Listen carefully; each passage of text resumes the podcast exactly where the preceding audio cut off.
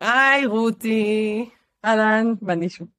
יופי, טוב לארח אותך כמו תמיד. טוב, אני תכף אציג אותך. את יודעת, שואלים אותי כל הזמן, אה, ששומעים אותי כזה מראיינת, אז אומרים לי, מה, את נשמע כאילו את מתלהבת מכל, אה, את באמת מתלהבת מכל בן אדם שאת מדברת איתו?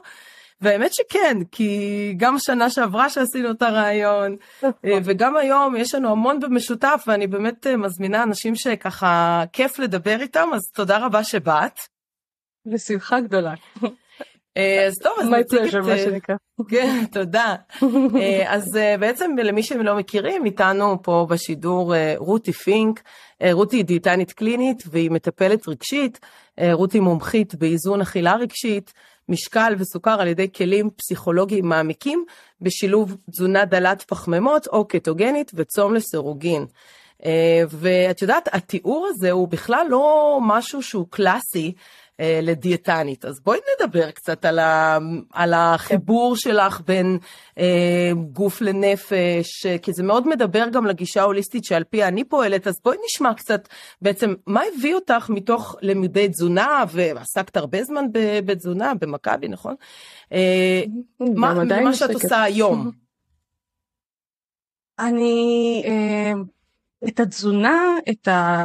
במרכאות לימודי תזונה, התחלתי לפני לימודי תזונה. התעניינתי המון אה, בגוף האדם וזה, אה, ועשיתי מלא דיאטות כנערה מתבגרת, כי יש לי נטייה להשמנה אה, גנטית. עשיתי מלא מלא דיאטות, ונעשיתי ממש מה שנקרא מומחית שיכולה ללמד את הדיאטנים. כמו שבאים אליי מטופלים וזה, מומחית כאילו בכל הדברים של הדיאטות. ובאיזשהו שלב עם העליות והירידות של הדיאטות שלי הבנתי שמשהו פה לא עובד. אה, והתחלתי לחפש מה, איך, איך כן לגרום לזה לעבוד. בהתחלה זה היה מתוך צורך שלי. ונחשפתי מאוד מהר עוד אה, בשנה הראשונה של לימודים באמת לכל הנושא הפסיכולוגי של האכילה. איך אנחנו יוצרים את המוטיבציה, אה, ממה אנחנו אוכלים, מה הסיבות שאנחנו אוכלים. אה, וזה היה כאילו פשוט אה, להיכנס לשם ו- והבנתי שזה המענה האמיתי אה, לעזור לאנשים ליישם את מה שהם רוצים. אז אה, מאז אני שם, אני כאילו, וגם תמיד ממשיכה ללמוד כי זה, זה בלתי נגמר, הנפש. לגמרי. ואיך זה עוזר לך בעצם, אם את ככה פתחת וחשפת את זה שזה היה בילדותך? האמת שאני לא חושבת היום בעולם השפע שיש מישהי שלא ניסתה לפחות דיאטה אחת בחיים שלה, אני גם כזאת, אה, וגם אני הגעתי לשינוי שלי מתוך ניסיון לגמרי, שלי אישי, אז איפה ואיך זה פגש אותך בעצם, החיפוש המתמיד אחרי דיאטה, אה, לצד מה שאת עושה היום ומלמדת אחרים? אמ, חלק ממה שדיאטות באופן כללי מייצרות ברמה הפסיכולוגית זה איזושהי תודעת מחסור כי אני מגבילה את עצמי במשהו אז אסור לי משהו ואז אני גם קודם כל נורא רוצה אותו. כשיהיה לי אותו אז אני אתפרץ עליו או אה, מה שנקרא אבלמס עליו. אה, ובתור נערה שעשתה הרבה דיאטות אה, מצאתי את עצמי באיזשהו שלב ממש אה, אה, אוכלת כמויות מאוד גדולות בבת אחת של מתוקים. ולא הבנתי מה קורה לי ולא הבנתי איך אני לא מצליחה לעצור את זה. אה, ואחד השאלות מפתח שהתחלתי לשאול את עצמי בעצם שם זה מה האם יכול להיות שההתנהגות הזאת אה, מבטאת משהו אחר? כלומר היא באה ממקום אחר? אה, זו שאלת מפתח באופן כללי בטיפול באכילה רגשית בבולמוסי אכילה מה הצורך האמיתי שם מה האוכל אמור לתת שהוא לא פיזי שהוא לא אוכל, אמ, שלא הזנה. בדיוק כן כן כן מה הצורך האמיתי שם אמ, וכשאתה מתחיל לבדוק את זה אתה מתחיל להבין ש- שהרבה מהאוכל שלנו בא מתוך מקום אה, מתוך הרבה פעמים צרכים או מתוך דפוסי חשיבה לא מיטיבים.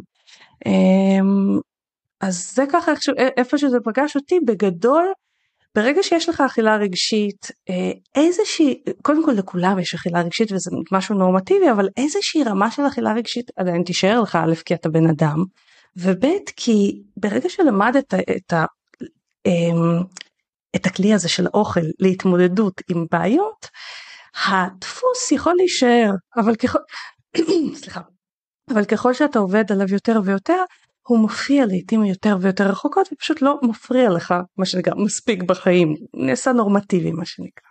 זאת אז אומרת ככה איפה שזה. אז בעצם מה שאת אומרת וזה מאוד מאוד אני מאוד מתחברת ומזדהה עם זה שבעצם אנחנו לא באמת מעלימים דפוסים אה, לא מטיבים אנחנו פשוט ממננים אותם. כאילו מהמילה מינון. אנחנו ממננים אותם ולגמרי קודם כל אנחנו חד משמעית יכולים למנן אותם אבל גם כשהם מופיעים, אה, התייחסות נכונה אליהם גורמת להם לא להפעיל אותם כל כך. כלומר זה גם עניין המינון וגם עניין ההתייחסות באופן כללי להגעה שלהם. כי את יודעת, אה, יש אמירה מאוד מאוד אה, אה, ידועה בפסיכולוגיה, כל רגש לגיטימי, אבל לא כל התנהגות לגיטימית. אם נכון. אני רוצה, אה, אם אני סוכרתית, אני לא, אבל ברוך השם, אבל אם אני סוכרתית, ואני רוצה מאוד לאכול משהו שיקפיץ לי עכשיו את הסוכר ל-300 כי רע לי כי אני אה, אז ואפילו רע לי כי אני משועממת ויש לי חשק לזה בסדר זה לא צריך להיות איזה נכון. רע גדול. נכון אמ, נכון. שעמום הוא רגש. רגש השעמום הוא לגיטימי מותר לי להרגיש שעמום מותר לי גם שיהיה לי לא נעים מהשעמום הזה אבל ההתנהגות של להזיק את לעצמי על ידי אכילה של משהו היא לא בהכרח לגיטימית במערך הערכים שלי ושל רוב המאזינים שלנו כן, בעצם. כן נכון. ו... את יודעת אני מתחברת לזה פתאום עולה לי עולה לי מחשבה הבן שלי בן עשר אה, שהרי המסכים אה, הפכו, הפכו להיות חלק מהחיים שלנו לטוב או לרע על זה אפשר להתווכח אה, במפגש נפרד ו, ולפעמים מה זה לפעמים. אנחנו מאוד uh, בתשומת לב, אני לא אגיד הגבלה, כי כמו שאת אומרת, נגביל, הוא ירצה את זה, הוא יחפש את זה, הוא ילך לחברים, אנחנו כן בתשומת לב לגבי זה, בשיח לגבי זה, כמה אפשר, uh, מתי כן, מתי לא, הוא גם שואל uh, האם זה זמן טוב, וכשזה לא, אז ואין לו משהו אחר לעשות במקום, וזה עולם האינסטנט שתופס אותנו, אני חושבת, בהכל, בתזונה, בהתנהלות היומיומית שלנו, בלימודים שנדרש ממנו, מאיתנו קצת, סליחה על הביטוי, תחת בשביל לשבת וללמוד. לא בא לי, כן בא לי, אני אשלים כזה, אז הוא אומר לי, משעמם לי. עכשיו, אני שמה לב לדפוס, זה או משעמם לי, תני לי מסך, או משעמם לי, הוא הולך למקרר, כאילו, הצורך המתמיד הזה למצוא פתרון לשעמום, ובא לי כל הזמן אומר לו, הכי באינטואיטיביות, הוא לא, אין לו שום נגיעה לפסיכולוגיה, אומר לי, הוא אומר לו, מצוין, שישעמם לך. אתה תהיה יצירתי בזכות זה, ובאמת הוא אומר לעצמו, אוקיי, אם לא אוכל ואם לא מסך, אז מה כן? אז אני אפתור פאזל, ולפני כמה ימים הוא נכנס ברבק של פאזל אלף חלקים, והוא ישב, הוא, הוא עשה, ילד בן עשר עשה פאזל במשך כמה ימים, כמה שעות כל יום, לבד. אף אחד לא נגע לו. אז זה כל כך, אני כל כך מזדהה עם מה שאת אומרת, שבעצם הרגש תמיד יהיה שם, אבל ההתנהגות אנחנו צריכים לבחור אותה, היא לא צריכה להיות מובנת מאליה, שזה ישר מקרר או אוכל. העניין הוא שככל שאנחנו באמת פועלים יותר מתוך אותה התנהגות היא נעשית יותר אוטומטית ואז מצד אחד אנחנו צריכים ללמוד לזהות מה מתחת להתנהגות ומצד שני אנחנו צריכים לחרוש מחדש אוטומטים אני אוהבת להשתמש במושג כן, כריש אני, אני, אני, אני אוהבת כן אה, אז אה, כמו דשא שאני אה, אסביר את זה ככה למאזינים כן. ולצופים זה אם אנחנו נדמיין איזה דשא ושהלכו בו המון המון אנשים אז בדשא הזה יש איזשהו מסלול חרוש כאילו חרשו אותו המון פעמים. עכשיו אם אנחנו נצטרך ללכת במסלול אחר בהתחלה צריך ללכת דרך הדשא לא נראה בהכרח את השביל ויהיה לנו אולי קצת פחות נוח וזה אבל אם נלך בשביל החדש מספיק פעמים זה הריש החדש אז נחרוש דרך אחרת והמוח יבחר את הדרך שהכי פשוט לו ללכת באוטומט. Mm-hmm. אבל עד שאנחנו ניצור אוטומט שמיטיב איתנו כלומר למשל האוטומט לשאול את עצמי מה קורה לי במקום לאכול עד שאנחנו נעשה את זה שם דרוש איזושה, דרושה איזושהי מידת השקעה עבודה, בחדש. כן, אני חושבת שבראש ובראשונה, וזה בהקשר לחודש המודעות לסכרת, שבאמת הדבר הראשון הוא מודעות לזה שיש אפשרויות אחרות. שזה לאו דווקא אוכל, כי את יודעת, אני תמיד מסבירה ללקוחות שלי, אני אומרת, האדם הקדמון, ואני תמיד אוהבת לחזור אליו, כי האדם הקדמון גם לא היו בעיות, אנשים במלחמות גם להם היו בעיות, והיה להם אישויים. בוא נגיד אולי לא שיאמם להם, אולי לפעמים כן, אבל לא היה את הפתרון הזמין הזה, ו, ותכף גם נדבר על ממכר, שקשור, ש, שהוא הוא כאן, הוא, הוא כאילו, הלכתי לסופר, קניתי, לא היה, הלכתי שנייה, קניתי, זאת אומרת, זה היה, זה נורא נורא זמין, וכאילו פתאום כל הפתרונות שהם בתוכנו, פשוט הם לא אופציה, כי יש אוכל. נכון, נכון, והמוח תמיד יבחר, במיוחד במצבי קיצון, באוטומט הפשוט ביותר בשביל לחסוך משאבים עבור עצמו. הוא לא רוצה להתאמץ. השאלה אם, אם אנחנו, נכון, וזה נורמלי, זה, זה נורא אנושי, אבל אם אנחנו לא רוצים להיות מנוהלים על ידי דפוסים שלא טובים לנו, אז זה המקום שאנחנו באמת צריכים להביא את הבחירה ומה שאת אומרת הוא נורא נכון עצם ההבנה שיש לי פה אפשרות אחרת ובשביל ההבנה הזאת אנחנו צריכים גם בעצם קצת השהיה לראות מה קורה פה שנייה רגע אני כבר זז על הדבר הזה שאני אולי רוצה אבל שנייה אני רוצה להבין מה קורה פה בכלל. כי בלי השעיה אין, אין לנו יכולת בכלל לבחור וזה בדיוק הדברים שבהם כשאנחנו מטפלים באכילה רגשית אנחנו עובדים בדיוק על הדברים האלה. ההשעיה הבחירה הבדיקה של האופציות הנוספות הבדיקה של הצרכים. וואו זה, זה מדהים. זה עוד פעם מתחבר לי לילדות שגם הבן שלי עוד פעם הוא, הוא הכי מלא סיפורים אצלי האמצעי. ובאמת עשינו איתו ריפוי בעיסוק וככה על הכתיבה עבדנו וזה ופתאום התחיל, התחילה לדבר איתו על הילדים כמה מרביצים כמה מדברים כמה זה. קצת שיח רגשי גם במסגרת העבודה איתו. והוא אמר אני אני כאילו הוא הביע התנהגות שהיא לעשות. אז היא אומרת לו תקשיב ואז היא חזרה למחברת ואמר לו, תקשיב, שים לב שאתה כותב בלי הפסקות, וכשאתה כותב אתה לא שם לב לאותיות שלך. והיא לימדה אותו איניביציה, שזה מה שאת אומרת, שזה העצירה. כן. וזה, תקשיבי, תוך חודש וחצי, פעם בשבוע, זהו, סיימנו, זה היה מאוד ממוקד. חודש וחצי הילד, אני רואה אותו כשהוא בא להתעצבן, כי הוא ילד מאוד כזה, הוא, הוא אנרגטי והוא אימפולסיבי. אני רואה את ה... את הבלימה, הוא בא לתת מכה לאח שלו הקטן, אז הוא יעשה את זה מהקצה של החדר עד שהוא יבוא אליו, הוא יעשה את זה קטן, מדהים. הוא לא יתפרץ, ואני רואה את. אני כל כך מחוברת אליו בגלל הדברים שחווינו איתו מגיל קטן, עכשיו זה דברים נורמטיביים לילדים, אבל הוא הביע את זה קצת יותר, אז נתנו לזה את המענה, וזה מדהים אותי לראות שכבר מילדות, ואני חושבת שזה, פתאום נפל לי הסימון שאנחנו צריכים ללמד ילדים, דברים שאת אומרת עכשיו, לעשות אותם לפני. בני נוער, אנשים, ילדים שיש להם אחוזי השמנה וסכרת בסכרת סוג 2 בגיל 12. אז אני חושבת שאיך את חווה את זה עם אנשים בוגרים, אני מניחה שמגיעים אלייך אנשים אה, בוגרים, כן?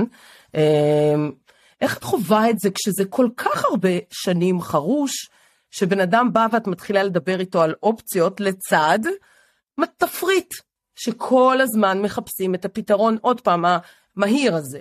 איפה, איפה המשחק בצד שלך כמטפלת? אני, אם הבן אדם מאוד מאוד, מר...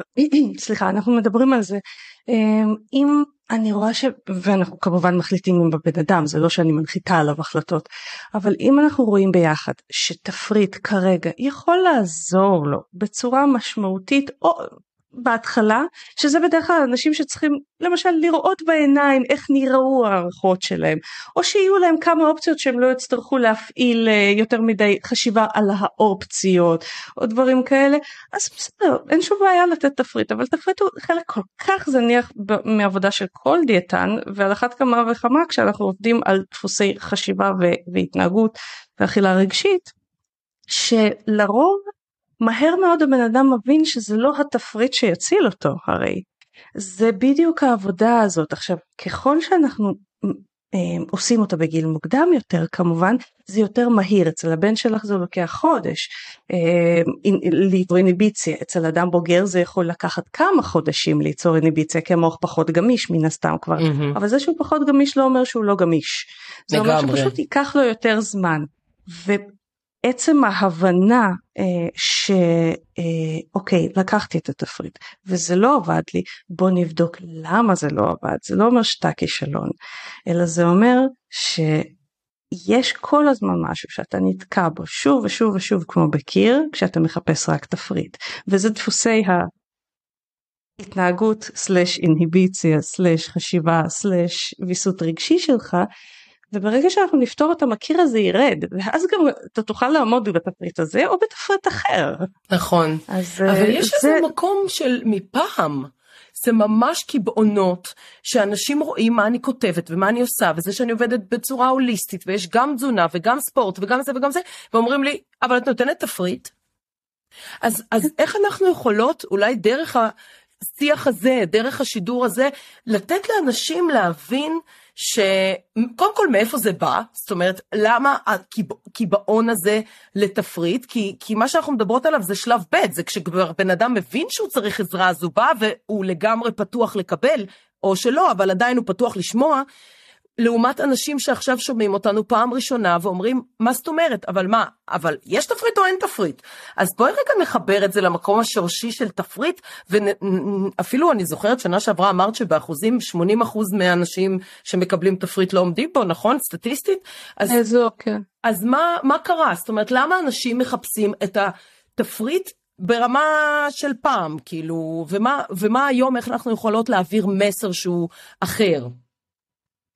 הסיבה שאנשים מחפשים תפריט ברמה ההיסטורית זה כי פעם זה, זה היה הכלי היחיד שדיאטנים נתנו מבחינת אה, בטיפול אישי.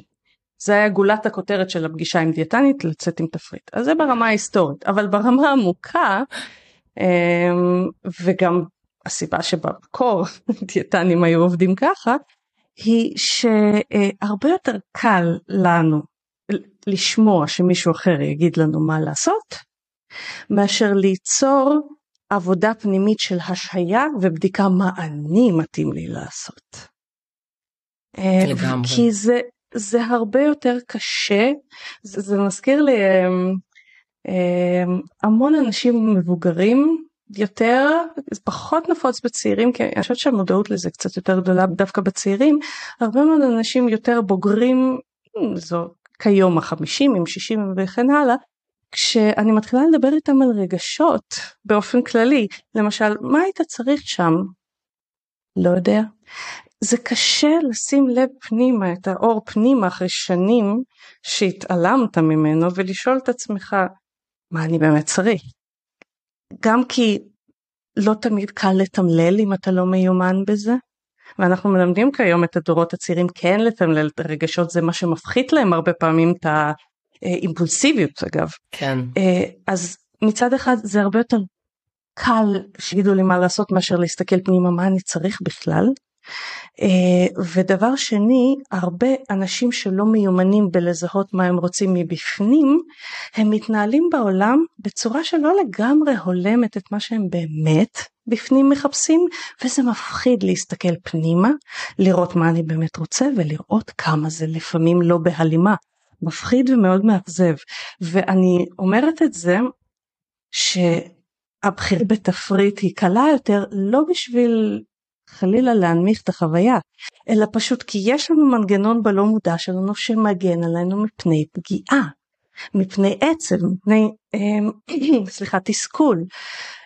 ולפעמים הלא מודע שלנו אפילו ירצה לטשטש לנו את זה. כאילו אל תסתכל פנימה. כל שינוי, כל שינוי דרך נכון, אגב, המוח נכון, שלנו לא מעוניין נכון. בו, אני, זה כבר אני נכון, מבינה נכון. ו- ומעבירה את המסר הזה. חד משמעית. שאנחנו פשוט לא רוצים שינוי, לא משנה מה בא איתו, זה, אנחנו נורא רוצים, אבל המוח לא רוצה, ואנשים אומרים, מה זאת אומרת, מה אני, זה המוח, זה לא אני, זה, וזה לא. כי יש את האוטומטים כמו לנהוג, שאף אחד לא חושב עליהם עד שאתה בא לנהוג בצד השני, וההגה בצד השני, ואתה צריך כאילו להפעיל את הגלגלים של המוח, וזה קשה, לפעמים כואב הראש. ואותו דבר בשינוי של הרגלי חיים, וכשאנחנו אומרים זה לא דיאטה, זה לא דיאטה, בואי, דיאטה זה לא מילה גסה, זה, זה בתכלס אורח חיים, אבל זה הפך להיות ממוסחר ברמה של קחו תפ... דיאטה שווה תפריטים, דיאטה שווה, קחו את התרגילים האלה. רגש? אז תגידי לי מה אני אוכלת. כן, אז מה אוכלים? את יודעת, אחת, אז אוכלים. אחת השקופיות שיש לי בסדנה שלי שאני מעבירה זה, בתל אז מה אוכלים? כי נורא חשוב להציף את זה, ולא כדי להגיד להם מה אוכלים, אלא כדי להגיד להם, תראו איזה שפע של תמונות שאנשים שלחו שהם כן אוכלים, מה המסקנה, מה המסר, יש המון מה לאכול, תשחררו. בכלל, המפגש הראשון לא מדבר בכלל על אוכל, בואו נציב מטרות לתהליך, איפה אתם רוצים להיות? ואנשים אומרים, רגע, אז מה אני אמורה לעשות השבוע, כאילו, לא לאכול אחרת? לא. לא. לא, לעצור, להסתכל בדיוק. פנימה, איך הפעם זה הולך להיות שונה לעומת כל דבר אחר שעשית. וזה כל כך, אני כל כך מזדהה עם מה שאת אומרת, שזה מדהים. אז בואי נעשה רגע סדר ככה במושגים, אוקיי? מה זה אומר? איך את יודעת, בן אדם בא ומתאר לך סיטואציה, ואני אשמח שתתארי לנו סיטואציה של בן אדם, שאת בסוף האבחון אומרת, הוא אה, סובל או חווה אכילה רגשית. אוקיי. אה, באופן כללי לזהות אכילה רגשית, uh, בשביל לזהות אכילה רגשית אנחנו צריכים להבדיל את החשק שנוצר ממנה לאכול מחשקים שהם נורמטיביים לחלוטין, למשל החשק uh, שנובע מרעב. אני לא מדברת חשק למתוק, באופן כללי רעב, רעב זה חשק של הגוף.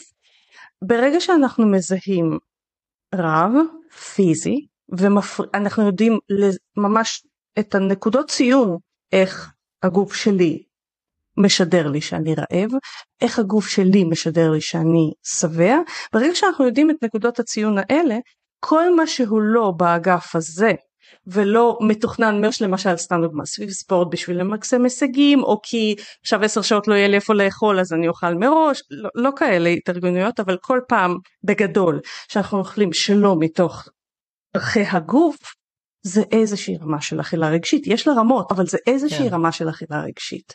אז זה די פשוט לזהות את זה ברגע שאנחנו מזהים את צורכי הגוף. זו הסיבה שתמיד בכל פעם שאני או דיאטניות שעובדות איתי אה, אה, בפגישה ראשונה אנחנו נבדוק איך האדם מזהה את צורכי הגוף. כי הרבה אנשים מבלבלים רעב רגשי עם רעב פיזי כי הוא לפעמים נכווה דומה. למשל הרבה אנשים מתארים רעב רגשי כמו בור, בור באזור החזה או אפילו בור באזור הבטן. גם רעב פיזי בצורה משמעותית למשל יכול להיחוות כבור באזור הקיבה אז מה מבדיל ביניהם אז זה, זה יכול קצת לבלבל ברגע שאני מוודאת שהבן אדם יודע את ההבדל והוא יודע להגיד אוקיי פה לא הייתי רעב שם אנחנו יכולים כבר להתחיל להיכנס לעבודה על אכילה רגשית. הרבה מאוד פעמים כבר במפגש הראשון רואים שהבן אדם לא כל כך יודע להבדיל. וברגע שהוא לא יודע להבדיל סביר להניח במיוחד נגיד אם הוא אכל לפני שעה ארוחה משביעה סביר להניח והוא רעב יש סיכוי שזו אכילה רגשית. וככל שמתעמקים יותר בהפרדה הזאת של רגע זה רעב פיזי או לא אנחנו זה, זה נעשה הרבה יותר בולט. עד די כך שבקבוצה שהעברתי אה, בזמנו אמ, אה, של קבוצה שהייתה מיועדת נטו לאכילה רגשית אני כיום לא עושה את זה כי אני חושבת שבפורמט של הזום זה לא אמ, mm. הפורמט הנכון לעשות את זה. לא משנה אבל אה, אמ, במפגש הראשון אחרי המפגש הראשון כתבה לי מישהי רגע אז אני קולטת ש-90% מהאכילה שלי זה רגשית. יפ. זה לא כן. פשוט לזהות את זה. לא פשוט כאילו, גם לא לעכל פשוט את זה. לראות את זה. בדיוק, בדיוק גם לעכל, נגיד ראיתי, מה עכשיו? זה נורא מפחיד. מה עושים? נכון, ישר הרי יש לנו נטייה לחשוב, אז מה עושים? מה עושים? מה נכון, עושים? נכון. עכשיו גם כן. אני, את יודעת, אני, זה, זה כל כך מחובר לי ל, למה שאני עושה, גם, את יודעת, אנשים אומרים לי אחרי המפגש, אחרי, אחרי המפגש השלישי, שאני מדברת בעצם על זיהוי של רעב, אומרים לי, תקשיבי, אני, לפי הדברים שאת אומרת, אני כל החיים שלי לא ידעתי, אני לא הייתי רעבה אף פעם. אני אומרת לה, מה זאת נכון, אומרת? יש נכון. רוב האנשים אומרים לי, אני רעבה הרבה, אז אני אוכלת. היא אומרת, לא, אני פשוט אוכלת. כן, כן. וזה האנשים כן. אגב שהכי, ואני כבר עושה ספוילר למי שפה שומעים אותנו ועושים נגיד צום לסירוגין או ריווח אכילה, וזה זה, זה האנשים שהכי קל בסוף להם להגיע לארוחה ביום, או, או נכון. כי כשאתה לא רעב, ואני אומרת לך, נכון. כשאתה לא רעב אל תאכל, אז נכון. סבבה, מתאים לי. יותר קשה בעיניי באמת לתת מענה למי שרעבים כל הזמן, וגם עם הארוחה נורא נורא מאוזנת, ותכף אני רוצה שגם קצת נדבר על הרכב הארוחה וכמה היא משפיעה. הארוחה, גם כשהיא מאוזנת, עם חלבון ושומן ולא הרבה פחמימות, עדיין הם אומרים לי אחרי שעתיים, אני רעבה. ופה כבר צריך להסביר שזה מנגנונים של הקיבה, וזה לוקח זמן, ותשתי ותעסיקי את עצמך, ואולי זה באמת אכילה רגשית, אבל יש, זה מאוד מורכב, בעיקר למי שרעבים כל הזמן. מי שלא רעבים אף פעם, גם זו חוויה מוזרה להגיד, רגע, אני לא זוכרת מתי פעם אחרונה הרגשתי את התחושה הזאת שאת מתארת. זה הערה בשביל אנשים. נכון, נכון.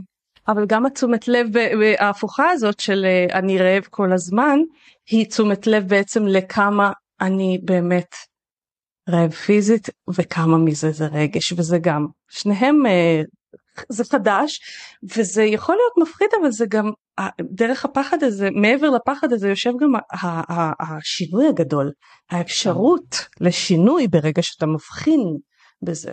ממש אני אני פשוט אני בהלם שזה לא משהו שמדברים איתנו עליו גם עם הילדים שלנו, אני לא חושבת שמישהו מדבר, ואני חושבת שבשישים שנה האחרונות, שבעצם אנחנו, התעשייה, יותר אפילו, שהחקלאות אה, מתועסת והמזון מאוד זמין, ויש במזון חומרים שהיום אנחנו פחות ניגע בזה, כי, כי אנחנו רוצות יותר אה, לתת מענה למה שבאמת אה, מעסיק הרבה אנשים, שזה אכילה רגשית, אבל המזון, יש לו המון השפעה בעצם, גם בכנס שהיינו ביחד ושמענו כמה לחומרים שנכנסים לתוך המזון שלנו שהם על פניו מותרים לתעשייה, הם פשוט גורמים לגוף שלנו לרצות את האוכל הזה.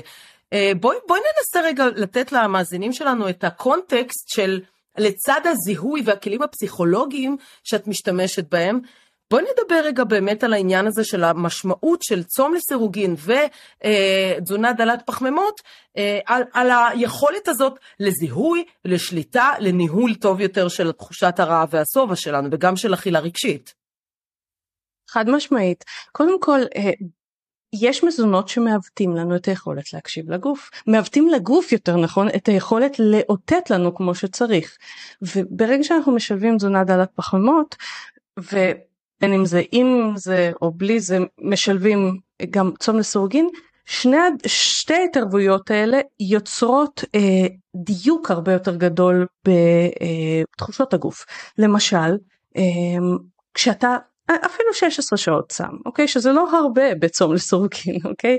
אבל אתה נגיד צם 16 שעות ואתה מגיע לרעב לכיוון ה-16 האלה, נגיד בהתחלה, אתה אומר לעצמך, אה, ah, זה רעב, לא הדבר הזה שאני חש אחרי שעתיים אחרי ארוחה.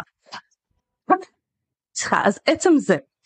עכשיו, התזונה דלת הפחמימות, ואת זה בטח את מלמדת את הקהל שלך היטב, עצם התנודות ב- ב- בסוכר, ברגע שסוכר במיוחד יורד זה קרייב לא נורמלי לעוד אוכל זה אחד המעוותים של היכולת של הגוף לשדר כי מה הוא בעצם משדר כשהוא משדר רע וסוף הוא משדר בתכלס כמה אנרגיה יש. כמה כן. אנרגיה זמינה. כן. כי הוא, הוא אומר הצילו, הסוכר יורד, האנרגיה הזמינה שלי יורדת. לא משנה שהוא יושב על טונה של מאגרי שומן, לא טונה חלילה, אבל כאילו אני מתכוונת הרבה, מבחינת, הרבה, המו, שומן רעיל, מבחינת כן. התפיסה שלו, כן, אה, הוא, הוא יושב על המון מאגרי שומן, אבל הוא לא מזהה את זה מספיק, בגלל שהירידה בסוכר כל כך מהירה, ואז נוצרים חשקים, קרייבים, אה, אז זה דבר אחד. דבר שני, תזונה דלת פחמימות וצום לסורוגין, הם מפחיתים את, הם, הם, הם יוצרים איזשהו קצת יותר איזון בכל המנגנון של הדופמין שלנו. עכשיו, ברגע שהם יוצרים את האיזון הזה, אה, מאכלים שגרמו לנו לחשקים מאכלים ממכרים יותר, רמת החשק אליהם יורדת ואז הרבה יותר קל להגיד אוקיי אני לכאורה רעבה אבל אני מסתכלת על זה על לא יודעת מה ממתק וזה כבר לא עושה לי את זה. רגע אני בעצם רעבה כלומר אני זה, זה מחדד לי בכלל את, ה, את היכולת את הזאת. את התשומת לב כן. בדיוק כן כן ואז גם כשהחשקים הפיזיים הגדולים יורדים וגם כשהגוף אה, מאותת יותר מדויק הרבה יותר קל אז לדעת אם אני באמת רעב או שאני אוכל רגשית גם Mm-hmm. אז לתזונה יש חלק חד משמעית משמעותי בזה, אבל התזונה לא יכולה לבוא לבד. אה, לגמרי, הגישה ההוליסטית שתינו לגמרי mm-hmm, עובדות לגמרי. בגישה הזאת שאתה, כמו שאני תמיד אומרת, אה, מאז שלמדתי אה, באדלר, המשפט שהכי אני מזוהה איתו זה שהגוף שלנו לא ניתן לחלוקה. ואנחנו mm-hmm. לא יכולות לתת רק מענה לתזונה, להיות בהקפדה, ולא לעשות פעילות. אנחנו לא יכולות לעשות רק פעילות, אבל לאכול ממה שבא כדי לפצות, כי אנחנו שורפות מלא קלוריות. ואנחנו גם לא יכולות לתת לנפש שלנו להיות פצועה. ולא לתת לה מענה, והחיבור בין כל הדברים האלה, זה בפועל זה מה שעושה את ההבדל, ונכון, אתה יכול לטפל באכילה רגשית ולעשות ספורט ולא לאכול תזונה דלת פחמימות, הרבה יותר קשה לנהל את זה מהחוויה האישית שלי, כשמישהי שכבר שש שנים נמצאת בתוך זה, לא יכולה להגיד שמאה אחוז, ולא אף פעם, אני לא מעודדת אה, למאה אחוז, מי שיכול באהבה מצוין, כל עוד זה לא גורם לך להתרסק. אבל באמת, אם אתה 80 אחוז על זה ואתה בסדר, השליטה היא אחרת, שאם עכשיו יש לי חשק למשהו, ואני יודעת כבר לזהות שזה סתם, זה רגשי, זה משעמם לי, זה התלהבתי ממשהו, אז אם אני אקח, א', לא יהיה לי מצפון, ב', אה, אני אדע שזה משהו שיכול אחר כך לגרום לי לעוד חשק, שזה משהו שנורא חשוב לנהל אותו, ובאמת המודעות הזאת זה משהו שבעבר לא היה לי, כי הייתי הולכת לפי תבניות, מסגרות, תפריטים, תאכלי את זה וזה ככה ימים, אחרי שבוע תאכלי ככה, וזה נורא נחמד, זה עובד, אבל מה הלאה? מה למדתי מזה? כלום. ולכן זה כל כך משמעותי מה שאת אומרת, החיבור בין התזונה, הצום באמת כמו שאת אומרת, סימן שאלה מי רוצה מי לא, למרות שהספוילר זה שמי שאוכל תזונה דלת פחמות גם ככה צם, כי, כי אתה פעמים, פשוט לא יכול כי... לאכול כל היום. אתה לא יכול, וגם כי הגוף מווסת את התיאבון הרבה יותר טוב. נכון, תזונה משביעה, אז באמת בעניין של התיאבון של החשקים רציתי באמת לשאול שאלה שעלתה לי. יש דיון אין דיון לגבי ממתיקים בהקשר של כל האלכוהולים למיניהם, סיליטול, סורביטול, כל האלה שהם לא אספרטיים, כל זה.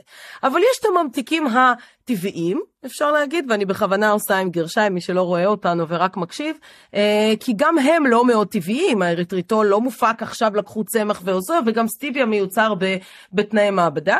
ובאמת... אלא אם כן לקחת לים באמת. בדיוק, אה, אגב, הייתי בסיור כן. הקולינרי שהעברתי יום שישי, הוא סיפר לנו על עלי סטיביה, טעמנו אותם, הם היו כל כך מתוקים, אמרתי, זהו, אני לוקחת את זה, הם יבשים, חולטת ומשתמשת בזה לעוגות, למה אני צריכה בעצם נכון. להשתמש? זה היה נכון, לי הערה. נכון. אבל באמת מעניין אותי, כי יש גישות שאומרות, אנחנו רוצים כדי להיות בשליטה, לא לחשוף את החך שלנו בכלל, לפחות תקופה אה, אה, כלשהי, ואת תגידי לנו עד כמה זה מדויק, אה, למתוקים בכלל. זאת אומרת, גם העוגות הדלות פחמימה עם ממתיק, עדיף להימנע מהם, כי כשיש אכילה רגשית או יש צורך במתוק, אוכלים מזה יותר. מה הגישה שלך לגבי זה? אם בן אדם אומר, אבל אני אוהב מתוק, האם תתני לו חלופה למשהו דל פחמימה, אבל עם ממתיקים, או שאת גם כן בגישה שאומרת, עדיף להימנע, זה מפעיל במוח זיכרונות של מתוק. אז זה באמת מפעיל אצל חלק אה, זיכרונות של מתוק, מצד שני אה, צריך להבין עד כמה זה משפיע על הבן אדם. אה, כי אה, כלל האצבע שלי הוא כזה, ככל שרמת ההתמכרות, ואפשר לבדוק התמכרות לאוכל, ככל שרמת ההתמכרות גדולה יותר, ככה אנחנו תיאורטית רוצים לעשות את ההורדה של המזונות הממוכרים יותר משמעותית, כלומר גם ללכת לכיוון הממתיקים וזה. מצד שני, לא להוריד את כולם זה יוצר קושי מאוד גדול בהתחלה, זה תקופת הגמילה, קריז תכלס זה יוצר. כן. וצריך גם לראות אם הבן אדם שמולי אה, הוא, הוא, הוא מסוגל להכיל את, את הקושי הזה. כי יש אנשים שהם באים ו... ו, ו, ו את יודעת, הכל בסדר בסביבה שלהם ו- ו- ויש להם פניות רגשית לעמוד בקושי הזה ואז אני אומרת עדיף להוריד הכל. כן האפקט יותר טוב. אבל בינו קודם כל יש לנו עוד חיים לנהל.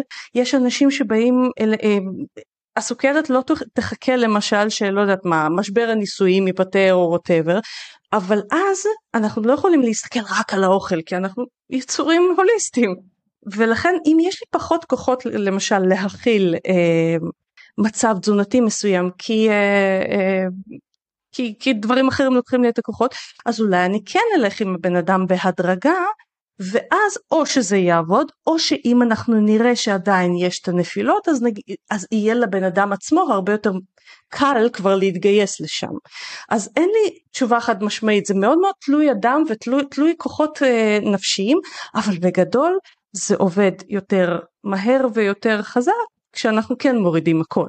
זאת אומרת, לא, לא, לא, את לא ממליצה על זה באופן ה... uh, גורף, אבל כן את מיידעת לא. אותם באופציה שאם הם יעשו את זה ללא, לפחות נגיד כמה זמן עד שהם מתרגלים, ויש את השליטה, אחר כך שיאכלו דל, תטל פחמימה עם המתוק, אבל את השליטה הזאת, כמה זמן בממוצע לוקח עד שבן אדם אומר, וואלה, אני יודע לזהות את הרעב, וואלה, אני יודע לעשות את הריווח אכילה, כי יש לי כבר את הביטחון, בממוצע. אם בן אדם עכשיו, אני אומרת לו, תקשיב, מעכשיו אתה לא נוגע בכלום שמתוק. כמה זמן אה, בממוצע נוכל, הוא יוכל להשיג תחושה ראשונית של שליטה, שאיתה בעצם נוכל להמשיך הלאה. בסביבות 3-4 שבועות בדרך כלל. בס... עכשיו אנחנו מדברים על שליטה, אה, הפחתת חשקים. כן. כי הפחתת חשקים לא מחייבת שליטה. אה, ברגע שלמשל אנחנו אה, הפחתנו את החשקים, אבל הם לא נעלמו בהכרח, אוקיי? ואז אנחנו, ו, ולמשל גנטית אנחנו כן אנשים, כי זה, יש שונות גנטית בעניין הזה, שיש להם יותר נטייה להתמכרויות, mm-hmm. ואנחנו, סתם דוגמה, אה, ניקח באיזה מסיבה משהו קטן מתוק, המערך הנפשי שלנו, דפוסי החשיבה שלנו יקבעו אם אנחנו ניפול מדבר כזה, אה, ואז נאבד שליטה, או שאנחנו נתייחס לזה כאירוע מאוד מאוד בודד, ואז נמשיך בעצם עם השליטה. אז אה, זה מאוד עוזר לשליטה, אבל זה לא מחייב שליטה. הבנתי. Uh, מעניין, כן. אז, אז באמת, כמו שאני ככה חשבתי עם עצמי, ו, וזאת גישה uh, שאני גם פועלת בה, שבעצם צריך לתת את האפשרויות. וזה אחד הזרועות שבעצם דרכם אני נותנת את המענה למודל שאיתו אני עובדת, זה ידע. זה להגיד לו, אוקיי, אם אתה עכשיו תוריד את המתוקים, את החש... זה יעזור לך בניהול החשקים שלך תוך שלושה ארבעה שבועות. אבל אם קשה לך, לא צריך. מספיק ש... הרי תמיד אני אומרת להם, זה לא שהגענו לסכרת ולעודף משקל מזה שאנחנו אוכלים יותר מדי ירקות או יותר מדי תזונה בריאה. זה בדרך כלל... כן, כן. ומספיק להוריד את זה, זה, זה, זה כבר עושה לפחות 50% מהעבודה לגוף, וכל שאר הדברים בעצם אה, אה, נפתרים כשאנחנו מוסיפים תזונה שהיא מטיבה. אה, אבל באמת העניין של גישה ולא קיצוניות, כי אני שומעת על כל מיני תוכניות, אנשים מגיעים אליי ואומרים, תקשיבי, שם לא קיבלו אותי כי נפלתי. כן. נורא כן, בעיניי, כן. זאת אומרת, בן אדם צריך את ההכלה הזאת, את המקום הזה שהוא מקובל. אצלי אנשים נכנסים ויוצאים מהנבחרת אחרי חצי שנה, אחרי שמונה חודשים, אחרי שנה, רוצים אחרי כמה חודשים לחזור, חוזרים על סדנה, כי היה להם טוב, ועכשיו קשה להם, ועכשיו הם עוד פעם צריכים תמיכה, הכל בסדר. נכון, גם, גם ההסתכלות הזאת על נפלת אז אה, זהו, היא הסתכלות כל כך הרסנית באופן כללי, כי חלק מ... תהליכים של גדילה באופן כללי ו- ואם אנחנו לא מסתכלים על תזונה כתהליך גדילה זה מאוד בעייתי להצליח בטווח ארוך אבל חלק מתהליכי גדילה זה להישיר מבט לנפילה וללמוד ממנה בדיוק כמו שאת אמרת ה- הלמידה היא חלק מהתהליך ולכן הנפילה היא חלק מהתהליך. נכון כלומר, נכון. הנפילה היא לא באג במערכת היא פיצ'ר של תהליך השינוי. וואו איך את מגדירה את זה מדהים את יודעת יש אנשים קיצוניים, כן? בגישה שלהם, טוטאליים, אפשר לקרוא לזה פרפקציוניסטים, וכשנכנסים לתהליך אצלי, כל אחד לוקח את זה למקום שלו, ואני תמיד אומרת, עדיף להיות במקום טוב באמצע, כדי שתוכלו לנהל את זה יותר, שתוכלו לרקוד. ויש כמה בודדות, שנשים, שהם כבר שנתיים בתהליך, בר... איזנו סכרת, הורידו טרום סכרת, אה, אה, לא היה להם סכרת, בעצם טרום סכרת, ניקו כבד שומני, ירדו במשקל, מדהים, מדהים, מדהים, הכל על הפונקט ברמה של לא פירות ולא אה, ממתיקים ולא אלכוהול ולא זה, כי הכבד היה שומני. ואז אני אומרת, תקשיבי, מדהים מה שאת עושה, שימי לב, אם יהיה משהו שיזיז אותך מהמקום הזה, אני מפחדת עבורך שתהיה פה נפילה כזאת שיהיה לך נורא קשה לקום ממנה, בואי תראי איך את כן יכולה לא, לא, אני על זה, אני על זה, ותקשיבי, אחרי שנתיים על זה, את לא יכולה להתווכח שזה כנראה עובד, רק עכשיו בעצם מתוך הביטחון שהם קיבלו, הם מנסות עוד קצת, מוסיפות פירות יער, שזה משהו שאנחנו כן יכולים אה, לצרוך ככה במידה, לא, כן. לא, לא, לא, כוס יין. Mm-hmm. אז יש את האנשים שהאקסטרימיסטים שהם הולכים עם זה עד הקצה, ויש את אלה שהולכים כל כך עד הקצה שההתרסקות שלהם היא, היא קשה מאוד, ולכן הגישה הזאת, מה שאת אומרת, זה כל כך מחובר לי, שאני תמיד אומרת, יהיו לכם נפילות. אני אומרת, לא מבטיחה ערים וגבעות, יהיו לכם נפילות. תשתפו אותנו בקבוצה, תדברו על זה, נלמד מזה, גם אתם וגם אנחנו, ואז נוכל בעצם לצמוח מהמקום הזה, וזה מדהים שאת אומרת שזה לא באג, זה פיצ'ר, אני לגמרי הולכת לאמץ את זה כ... כ... כסלוגן, נפילה, זה לא באג, זה פיצ'ר בתהליך, מדהים, כן, כן, כן מדהים. כן. Uh, שאלה נוספת ככה שמעניין אותי לשמוע uh, את התשובה שלך לגביה. יש אנשים שהם מאוד בשליטה והם לא, הם, הם יכולים להגיד שהם לא בקטע, אין להם אכילה רגשית. Uh, יש כאלה שיגידו, מה, מה, למה דווקא זה אכילה רגשית אם אני אוכלת לה משהו שלא לצורך של אה, הזנה, אולי סתם בא לי. ואיך בעצם את יכולה אה, כאשת מקצוע לזהות האם זה סתם איזה וילון שהיא מסתתרת מאחוריו, היא, הוא, אה, או שבאמת זה משהו כזה של אה, הכל טוב כזה וממשיכים הלאה. בתור התחלה אין דבר כזה סתם בא לי. לכל פעולה או רצון אנושיים יש משהו שקודם להם. ברמה הפסיכולוגית הפתה ביותר. לא סתם בא לי להתעורר אה, בבוקר עם שעון מעורר. יש סיבה שאני מפעילה שעון מעורר. לא סתם בא לי לא יודעת מה לעשות איתך רעיון אוקיי? זה משרת כל מיני ערכים ו- ורצונות שלי עמוקים יותר. סתם בא לי לא אה, לרוב לא מזיז אותנו. מתי הוא אה, המצב היחיד שזה מזיז אותנו הסתם בא לזה זה במקום התמכרותי. כי יכול להיות בא לי ממקום התמכרותי. כלומר אה, אני צריך את הסם שלי במחאות כן. ולסוכר יש את הפונקציה הזאת לפעמים. אבל מעבר לזה אמ, אין דבר כזה סתם בא לי אוקיי? אמ, הבא הזה יש מתחתיו המון דברים. וזה המקומות שבהם מתחילה לדבר עליהם בני אדם אז הם אומרים אוקיי אבל תגידי מה לאכול כי זה מפחיד להסתכל עליהם. או לא נעים לא הכרח כן יש אנשים שהם מאוד uh, פתוחים כן. uh, כן אבל uh, אבל. יש זה, זה לא כיף לפעמים לגלות אותם. אני אתן דוגמאות למשל. um, אם אני רגילה מהילדות נגיד שכל פעם שאני הולכת לבית uh, קולנוע אני אוכל קורן ואקבל קולה אני כל פעם שאני הולך לבית קולנוע יפשט לי פתאום פופקורן בבית קולנוע. זה אולי הכי קרוב לבא לי הסתם בא לי אבל זה גם סתם בא לי למה? נוצר במוח צימוד אוקיי? נוצר צימוד במוח בין הבית קולנוע לפופקורן. נוצר צימוד אצל הרבה מאוד אנשים בין הפתת טלוויזיה לבין הנשנשת. אוקיי? לגמרי. ואז כשנותנים להם לראות את הטלוויזיה בלי לנשנש כזה וואו לא מעניין. אוקיי? כן. מה אני עושה פה? אז זה בא לי שהוא לא, אין, אין מאחוריו איזה משהו נורא נורא עמוק, אבל כן יש לו סיבה. וברגע שאנחנו יודעים שזה אוקיי, אוטומט פשוט, אנחנו יכולים להתערב בזה בצורה של אוטומט פשוט, יש כל מיני דרכים לשבור. אוטומטים, אני בקצרה אגיד שכאילו למשל לעשות את האוטומט שאנחנו רוצים לשבור ככשר לביצוע, או את מה שאנחנו כן רוצים לעשות. קל יותר לביצוע, ומיד אתן דוגמה, זה, זה בדרך כלל דרך שבה איתה מתחילים לשבור אוטומט. אז למשל אם אני סתם דוגמה מנשת גרעינים כל ערב אה, מול הטלוויזיה, בתור התחלה אם אני אלך לראות את הטלוויזיה קודם כל בחדר אחר אני אשבור את, בכלל את הסטינג הזה אה, או שאני אשים את הגרעינים במקום שאני צריכה כיסא בשביל לעלות אליו. זה מקשה עליי את הפעולה של מה שאני רוצה לשבור ואז אני אתחיל לחשוב פעמיים אני אתחיל לחשוב מים אה שלום הכנסנו השעיה ומודעות ושם כבר מתחילה הפגם אז זה, זה, זה, זה דוגמה של שבירת זה מדהים כמה שזה נשמע פשוט אבל המודעות לא... לזה שזה קיים היא כן. שחשובה. וזה אחד הדברים כש, כשאנשים אה, באים אלינו רובם אומרים אני יודע מה צריך לעשות אני לא עושה את זה. כי בטיפול מה שעושים זה להעלות מודעות וזה יבוא כמה אדם יכול לעשות את זה עבור עצמו. אה, אז כן, כן. וואו, נכון, אני עכשיו... שומעת את זה. הכל אני יודעת. קודם כל, לא הכל אנחנו יודעים, אף פעם. אף פעם, כן. והמקום הזה, אני לא אומרת את זה בשיחה כשבן אדם אומר לי, אני רוצה להצטרף לסדנה, אבל הכל אני יודע, במה את יכולה בעצם לגוון לי, לשנות לי.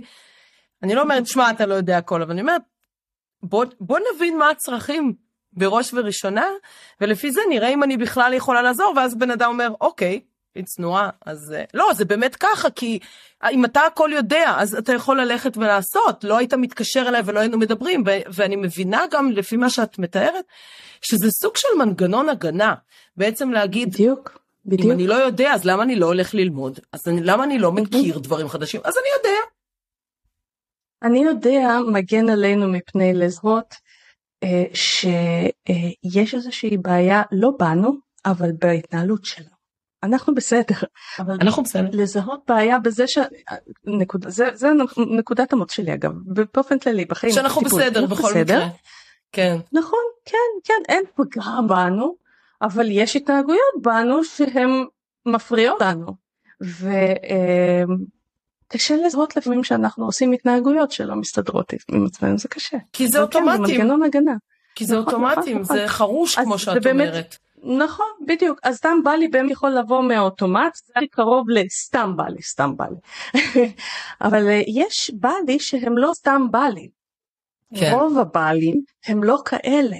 רוב הבעלים נובעים מרמות יותר עמוקות נקרא לזה של אכילה רגש. למשל, אם יש לי דפוסי חשיבה שמובילים אותי לאכול רגשית, והם לא מודעים ולרוב הם לא מודעים אנחנו הרי לא שואלים את עצמנו על כל מחשבה שעולה לנו בראש למה חשבתי את זה?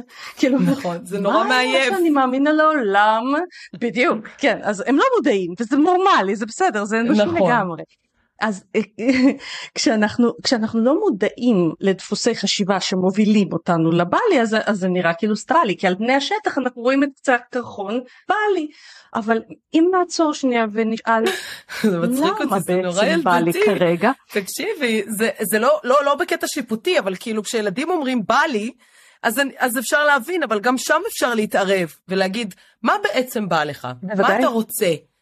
נכון. אני, מש... אני מוצאת את עצמי משגעת את הילדים שלי עם זה. אמא, בא לי גלידה, מה בא לי? כאילו, בא לי גלידה. טוב, נו, כן. בסדר. אבל מה בכל זאת? אולי פנקי, אולי זה, אולי זה, לא, בא לי גלידה. אז את רואה שזה אכילה רגשית, אבל עם ילדים ככה צריך מאוד להיזהר, אז סליחה, קטעתי אותך. כן, כן, כן, כן. כן.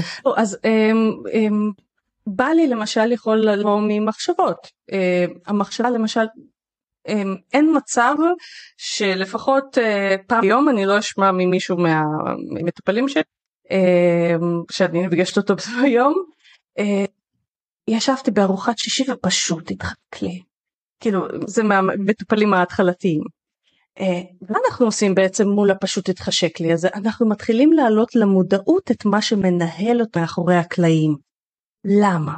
למשל, פשוט תתחשב לי כי אולי יש לי אמונה פנימית או מה שנקרא חשיבה, דפוס חשיבה מסוים שאומר mm-hmm. אם זה סוף שבוע זה לא נחשב או אני חייב לנצל את הסוף שבוע כי במהלך השבוע לא יהיה לי את הפינוק הזה. אה, או אפילו הוא שומע בראש את הבית ובצורה לא מודעת, שוב לא מודעת, הוא אומר לעצמו טוב אם בא לי אז זה חייב אוקיי כלומר בא לי מנהל אותו עכשיו לי לא אומר שאתה חייב אבל הוא לא מודע לזה שזה מנהל אותו וכשאנחנו mm-hmm. למודעות את תפסי החשיבה האלה אפשר להפריך אותם אפשר לאתגר אותם הרבה פעמים עצם המודעות כבר נותנת לבן אדם פתרון ואז אני לא צריכה להגיד לו מה לאכול כי יש לו את הפתרונות לבד. כאילו, זה עצם כן, המודעות כן. הזאת שחסר לו ועצם המודעות ש- שהטיפול הוא האס שלה. לגמרי, ולא... שורשי. בדיוק, בדיוק.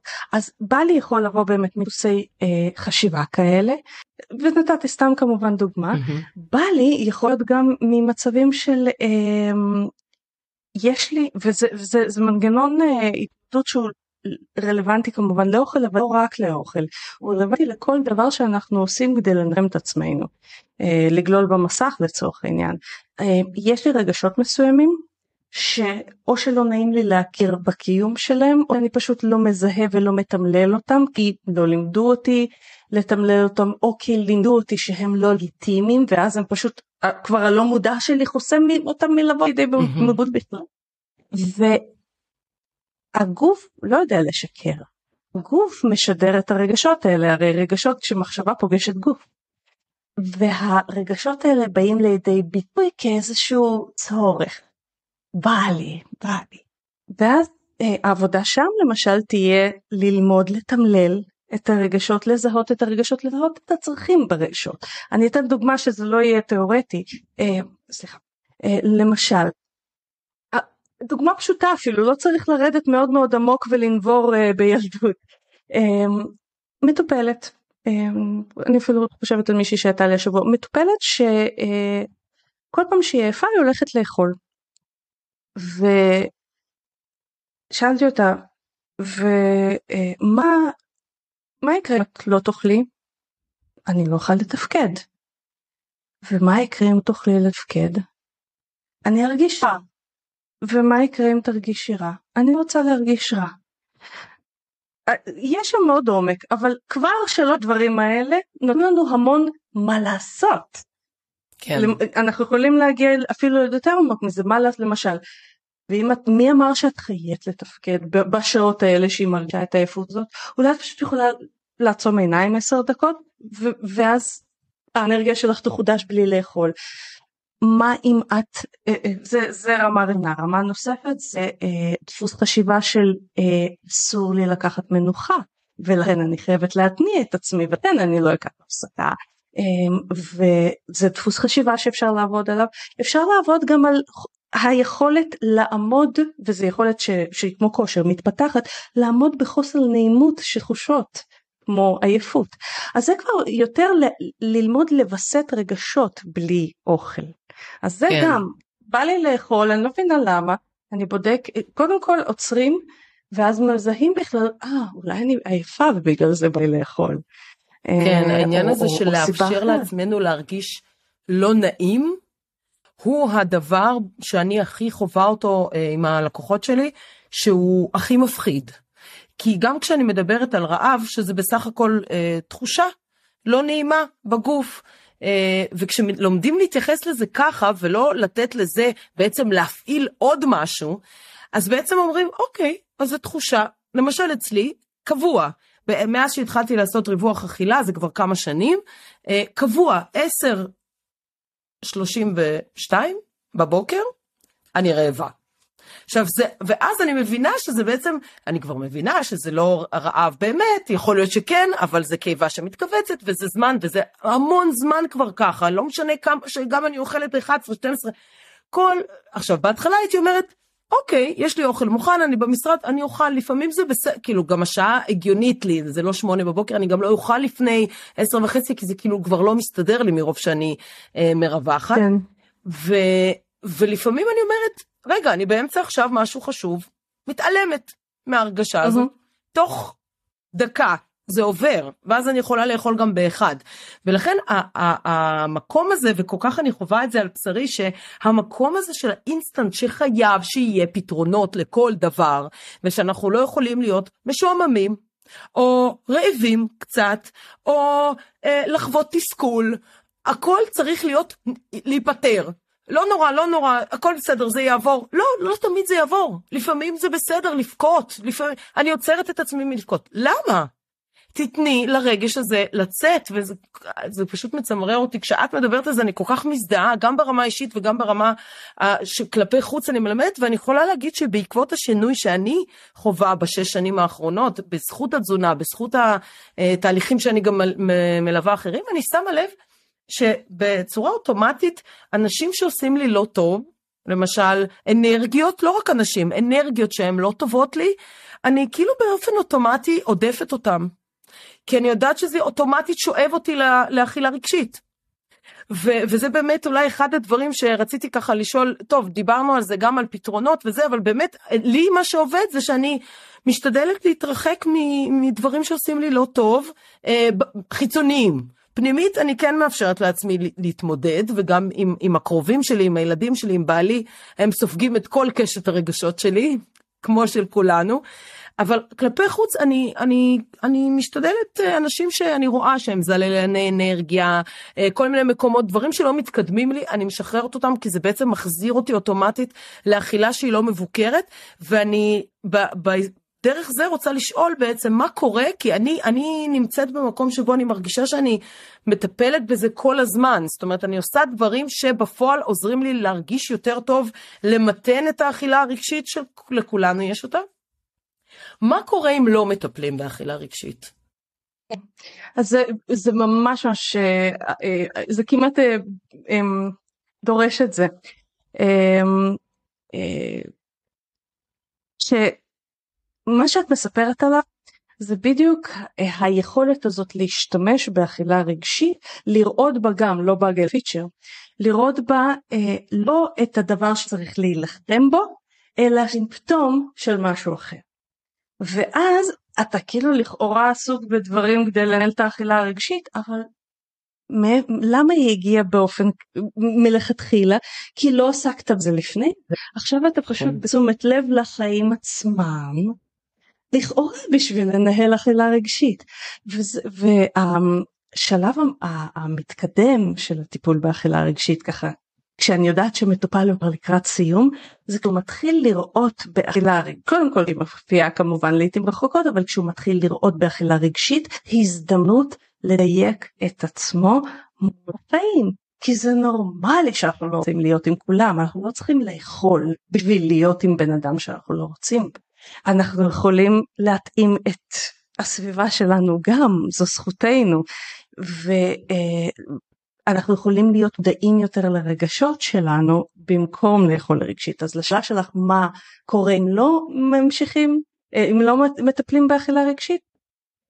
קודם כל ממשיכים עם ההתעלמות מהצרכים שלנו כי לרוב מתחת לאכילה רגשית שהיא לא מסיבות של טומט פשוט יושבים צרכים דפוסים ורגשות שאנחנו מתעלמים מהם מנהלים אותנו וימשיכו לנהל אותנו וימשיכו לגרום לנו חוסר נעימות ואז החוסר נעימות הזה יעלה כל פעם מחדש וכל פעם מחדש נצטרך להשתמש בטונה של כוח רצון ועוד תפריט ועוד תפריט וניסיון לכפות על עצמנו משטרים והתייאשות כל פעם מחדש.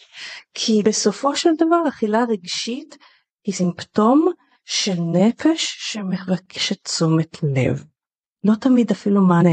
נפש שמבקשת תשומת לב וברגע שהיא מקבלת את תשומת הלב האכילה הזאת או שהיא נשמטת לגמרי או שאנחנו לא צריכים להפעיל שם איזה כוח רצון גדול אנחנו פשוט אומרים לעצמנו די זה עובד. וואו, זה, את יודעת, זה... את יודעת, אם לא הייתי חווה את זה, הייתי, והייתי מהצד נגיד, מה, מה, מה שנקרא, אה, מהצד השני של המתרס, אז הייתי אומרת, היא לא, היא לא יודעת על מה אני, מה, מה, מה אני חווה, היא לא יודעת אה, על מה היא מדברת, זה, זה תיאוריות, זה כאילו היא דיאטנית וזה, בדיוק חיה... ההדחקה הזאת אה, עובדת. בדיוק, אבל שתינו יודעות את זה על בשרנו, כמה זה נכון, הדברים שאת אומרת הם כל כך נכונים, אני, אני יודעת להגיד, אני רואה את זה על לקוחות שלי, שאחרי שנה, וזה תהליך, ואני חושבת שזה המקום גם להגיד שאין פתרונות קסם. שאין מטה קסמים ואבקת קסמים שאנחנו רק נגיד, או, oh, יש לי תשומת לב, הרי המוח שלנו נוטה כל הזמן להתנגד כן, לשינויים שאנחנו כן. רוצים. זה עבודה מתמדת, אבל זו עבודה כיפית, כי ברגע שאתה חווה משהו שטוב, בא לך עוד מזה, ואני יכולה להגיד את זה לגמרי, גם מעצמי וגם מפידבקים שאני מקבלת מאנשים שהם לא עשו תהליך והלכו, אנשים שהם נמצאים בתהליך ויש להם נפילות, והם קמים, והם גדלים, והם אומרים וואו, מפעם קודמת אני מרגישה שיש לי שיפור. זה פשוט מדהים וזה כל כך נכון מה שאת אומרת ואני מזמינה באמת את כולם, כל מי שמרגיש שיש אכילה רגשית, שאתם אוכלים משהו שאתם לא צריכים לאכול או שאתם לא רוצים או שאתם בכלל לא שמים לב למה, זה פשוט היד מושטת באופן אוטומטי. או שיש אה, מצוקה סביב האכילה שלך. חד משמעית, מצוקה. מרגישים כבר, אובדן שליטה. בדיוק, זה כבר ממש כאילו שיא שאתם אומרות, ואני שומעת הרבה שאומרים לי, אני, אני לא יודעת מה לעשות, אני, אני מיואשת, אני ככה וככה. תבואו, תטפלו בנפש שלכם, תעשו את זה, זה, זה כל כך חשוב, את יודעת, בסדנה אני אה, לא, לא, זה שישה שבועות, ו, ואני מוצאת שבהתחלה, כמו שאת אומרת, כמו שתפריט הוא כזה, כמו פלסטר נקודתי כזה, עד להשגת אה, אה, מעמקים, אה, העמקה של התהליך, גם בסדנה, בהתחלה הייתי מדברת המון על אוכל וזה, ואנשים היו עושים ודרייב וזה, והיו אומרים לי, זהו, מצוין, מספיק לי חודש, יופי, מצוין, אני ממשיך לבד, ואחרי חודש מתקשרים אליי ואומרים לי, מה, איפה אני, לאן אני חוזרת בשביל להיות בהחזקה, הפסקתי לעשות את זה. בסדנה התהליך הוא מאוד מאוד הדרגתי, עד שמדבר... אמנם שיעור שני כבר מדברים על אוכל, אבל יותר על תוויות מזון ועל תשומת לב וזה, ושיעור שלישי זה יותר איך מרכיבים את הצלחת המאוזנת. זה כל כך הדרגתי, ואנשים לפעמים זה, זה, זה לא נוח להם בכיסא. רגע, אז מתי? אין בעיה, יש לך... מתכונים, יש לך תפריט לדוגמה שלך דרך אגב באתר, אין בעיה, הכל זמין לכם. אבל האם זה מה שיעשה לכם את ההבדל?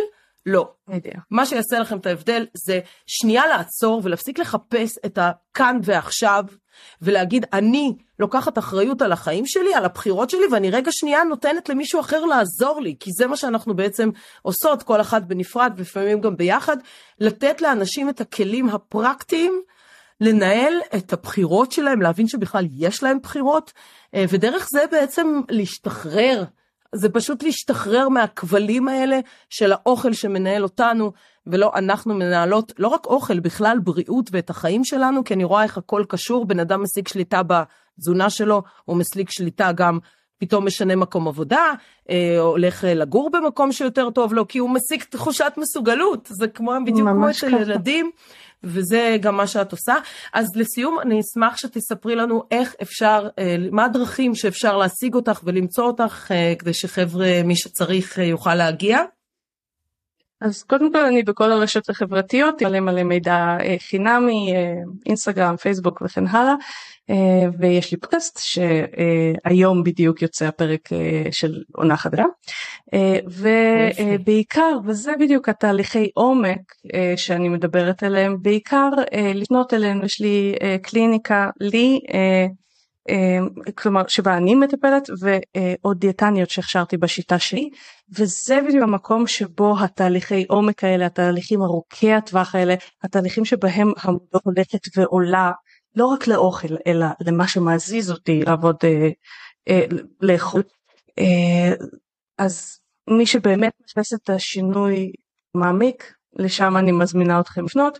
יש לי גם קורסים דיגיטליים למי שככה רוצה רק טעימה ומרגיש עדיין אה אולי ידע מסוים יעזור לי כי יש כמות מסוימת של אנשים שהידע הקטן זה מה שסגר להם את הפינה שהייתה חסרה להם וזה גם לגיטימי. לגמרי מזדהה לגמרי. אני אשמח אה, שנשים לינקים יופי. כמובן. אנחנו כמובן נוסיף לינקים. רותי היה לי העונג תודה רבה על הזמן שלך.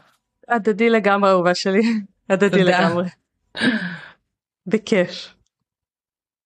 יופי אז אני לא מכבה נכון? עכשיו עשיתי סטופ להקלטה.